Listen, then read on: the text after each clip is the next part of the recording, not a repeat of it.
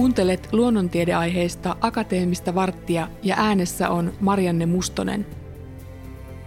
Yliopistomme fotoniikan maisteriohjelma juhlii tänä vuonna kymmenvuotista taivaltaan. Fotoniikan nousu on ollut nopeaa ja se on nykyään vahvasti mukana tieteiden välisessä tutkimuksessamme. Mutta miten kaikki saa aikoinaan alkunsa? Tätä meillä on tänään muistelemassa pitkän linjan fyysikko teoreettisen optiikan professori Pasi Vahimaa. Hän työskentelee fysiikan ja matematiikan laitoksella Joensuussa. Pasi, kerrohan vähän urastasi ja mitä sinulla on tällä hetkellä työn alla? No, minun ura starttasi samaan tapaan kuin muillakin yliopistolaisilla nuorena opiskelijana tuossa 1980-luvun lopussa siinä opiskelin ihan jatkoin tohtoriksi asti suoraan ja kävin sen jälkeen pari vuotta yritysmaailmassa hakemassa vähän erilaista näkökulmaa siihen, että miten fotoniikkaa tehdään.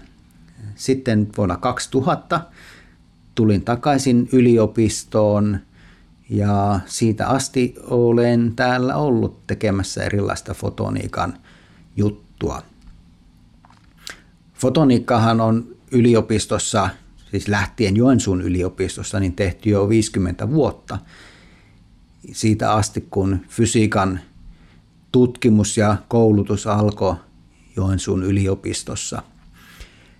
Silloin oikeastaan oli tämmöinen viisas valinta tehdä erikoistuminen yhteen fysiikan osa-alueeseen – koska pienenä yliopistona ei olisi ollut mahdollista tehdä huippuluokan koulutusta ja tutkimusta koko fysiikan alueella.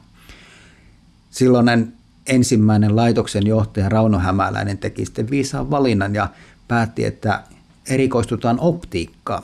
Silloin syynä oli se, että hologrammit, holografia oli tämmöinen uusi alue fysiikassa – ja se näytti sen verran kiinnostavalta, että tuli tämä fokusoituminen optiikan ja fotoniikan alueelle. Siinä sitten pikkuhiljaa ollaan kehitytty ja tosiaan kymmenen vuotta sitten tehtiin semmoinen oikeastaan aika iso muutos meidän koulutukseen ja aloitettiin kansainvälinen maisteriohjelma, joka sitten on integroitu täysin tähän meidän suomalaiseen fyysikkojen koulutukseen.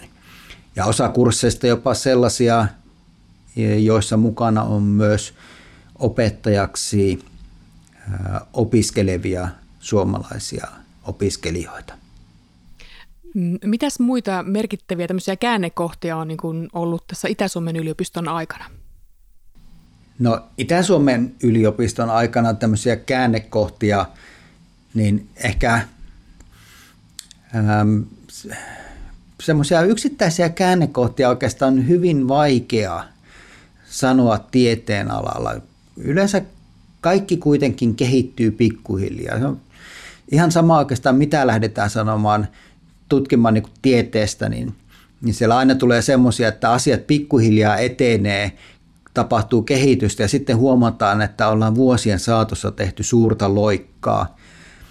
Ja hyvin harvoin on kysymyksessä mikään tämmöinen yksittäinen niin kuin käännekohta, mutta voi siinä oikeastaan muutamia tietysti juttuja, juttuja nostaa sinne ja ähm, ehkä niin kuin tämmöisenä tavallaan viime aikojen niin kuin suurimpana juttuna. Me oikeastaan pitäisi sitä, että, että syntyi tämä suomalainen fotonikan lippulaiva, missä yhdessä muutaman muun yliopiston kanssa ollaan, ollaan tekemässä fotoniikkaa oikeastaan niin kuin sekä akateemisen että yritysmaailman yhteistyöllä viemässä sitä eteenpäin, niin sen minä sanoisin, että olisi ihan niin kuin tämmöinen viime vuosien niin kuin suurimpia asioita.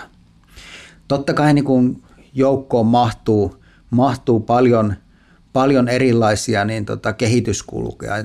Ehkä suurimpana kuitenkin pitäisin sitä, että kun meillä aikanaan 1990-luvulla alettiin panostamaan meidän puhdastilan laboratorioihin, josta sitten on ajan myötä kehittynyt oikeasti kansainvälisen tason puhdastilan laboratoriot, niin se oli semmoinen iso käännekohta oikeastaan tässä meidän, meidän tota, fotoniikan tutkimuksen kehityskulussa. Tai eikö jossain vaiheessa puhuttiin fotoniikka-instituutista myös? Joo, meillähän on yliopistossa fotoniikan instituutti, joka on oikeastaan tämmöinen ähm, vähän sateenvarjomainen äh, yhteisö, johon kuuluu sitten fotonikan tutkijoita, opettajia, opiskelijoita eri laitoksilta. Että meillähän fotoniikka ei ole pelkästään fysiikkaa, vaan, vaan fotoniikkaa tehdään myös kemiassa, biologiassa, tietojenkäsittelytieteessä, sovelletulla fysiikalla. Ja totta kai myös on hyvin paljon fotoniikan sovelluskohteita myös muissa tutkimusaloissa. Ja tämä Fotonikan instituutti sitten kattaa sisäänsä sitten tämän kaiken fotoniikan, mitä meillä yliopistossa on. No, miten sitten tutkimuksen painopiste alat miten ne on muuttunut tänä aikana nyt? No kymmenen vuoden aikaan niin meillä joitakin uusia avauksia on tullut, niin kuin esimerkiksi optiikan 3D-tulostaminen, mutta sitten taas niin yliopisto kun ei elä kvartaalitaloudessa, niin meillä tavallaan ei semmoisia niin hyvin nopeasti tulevia ja meneviä juttuja tule siihen. Mutta optiikan 3D-tulostus on semmoinen, minkä niin kuin haluaisin nostaa, nostaa tämmöisenä uutena, uutena merkittävänä, jolla on sitten oikeasti merkitystä sekä tieteenteon että myös yritysmaailman suuntaan. Yritysmaailman suuntaan esimerkiksi sillä tavalla, että se valtavan paljon nopeuttaa sitä, että miten optiikkaa voidaan ottaa tavallaan testiin, tehdä prototyyppejä erilaista optista systeemeistä. No entäpä sitten fotoniikan opiskelu, niin mitä se yliopistossa tällä hetkellä on täällä meillä? No meillä on siis fotoniikan maisteriohjelma, johon pääsee sisään joko sillä, että tulee opiskelemaan fyysikoksi, eli ensimmäiset kolme vuotta suunnilleen on, on meidän kandikoulutus, joka on yleisempää fysiikkaa, hyvin paljon yhteistä fysiikkaa sekä fysiikan opettajille, fyysikoille, sivuaineena fysiikkaa lukeville. Ja sen jälkeen maisterikoulutus on semmoinen, johon pääsee siis tuota kautta sisään, mutta sitten me otetaan vuosittain myös 10-20 opiskelijaa. Ja vielä tämän lisäksi meillä on sitten näitä muutamia fotoniikkaan liittyviä Erasmus Mundus-ohjelmia – joista myöskin on opiskelijoita, jotka opiskelee sitten joitain kurssia täällä meillä ja sitten joitain kurssia sitten näissä muissa partneriyliopistoissa, jotka on mukana siinä kyseisessä ohjelmassa. Ja tämä itse fotoniikan opiskelu sitten on yhdistelmä teoreettista osaamista ja sitten myös käytännön fotoniikkaa. Fotonikassa tarvitaan hyvin paljon oikeastaan ihmisiä, jotka pystyy työskentelemään laboratorioissa. Ja sen takia me tietysti koulutetaan tätä väkeä ja oikeastaan aika paljonkin annetaan sitä nimenomaan käytännön laboratoriokoulutusta ihan hyvillä laitteilla verrattuna siihen, että mitä jossakin muissa yliopistoissa maailmalla niin pystytään tarjoamaan opiskelun aikana. Ja siellä on sitten kahden vuoden aikana fotonikan opiskelua, teoreettista, kokeellista, laboratoriotöitä ja tietysti myös sitten gradu sitten opintojen loppuvaiheessa. Miksi fotoniikka on sinusta tulevaisuuden ala? Fotoniikka on oikeastaan ollut pitkät ajat tulevaisuuden ala.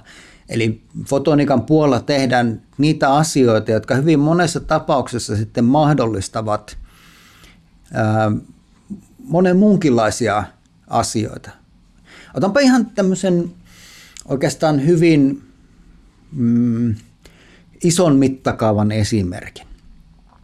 Meilläkin koulutetaan fotoniikan yhteydessä niin ymmärtämään sitä, että mitä on valon interferenssi. Ja siihen perustuu sitten monenlaisia mittalaitteita ja yksi ehkä niin kun koko tiedemaailman kannalta kaikkein merkittävimpiä laitteita, joissa sovelletaan tätä, on gravitaatioaaltojen mittauslaboratoriot. Niissä nimenomaan tätä hyvin perustavaa laatusta olevaa interferenssiä niin käytetään siihen, että pystytään havaitsemaan sitä, että mitä tapahtuu aivan tolkuttoman suurten välimatkojen päässä niin tuolla avaruudessa. No, tämä on hyvin, hyvin tota, oikeastaan korkealentosta. Mutta sitten kun mennään, mennään taas ää, vähän lähemmäksi maantasoa, niin meillä on valtava määrä semmoisia laitteita ihan joka päivässä käytössä, missä on mukana optiikkaa ja fotoniikkaa. Ja otetaan muutamia esimerkkejä. Mulla on kännykkä. Siinä on kamera, ja kamera on totta kai optiikkaa, mutta siellä on paljon muutakin optiikkaa mukana, esimerkiksi sillä hetkellä, kun käydään soittamaan. Kun me nostan puhelimen korvalle, se näyttö pimenee sen takia, koska valon avulla, tässä tapauksessa infrapunavalon avulla, niin puhelin huomaa, että jotakin on näytön edessä, jolloin näyttö pitää sammuttaa, ettei oteta vahinkokosketuksia silloin, kun puhelimen näyttö koskettaa poskea tai korvaa. Tai sitten kun oikeasti soitetaan, niin vaikka se puhelu, puhelu lähtee liikkeelle langattomana, niin kuitenkin suurimman osan matkasta se kulkee valokuitia pitkin, eli valona. Ja se mahdollistaa sen, että me oikeasti järkevästi pystytään siirtämään ääntä ja dataa tänä päivänä.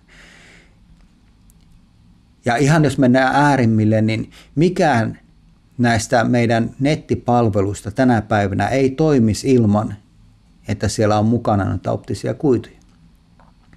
No optiset kuidut itsessään ei ole mikään uusi asia.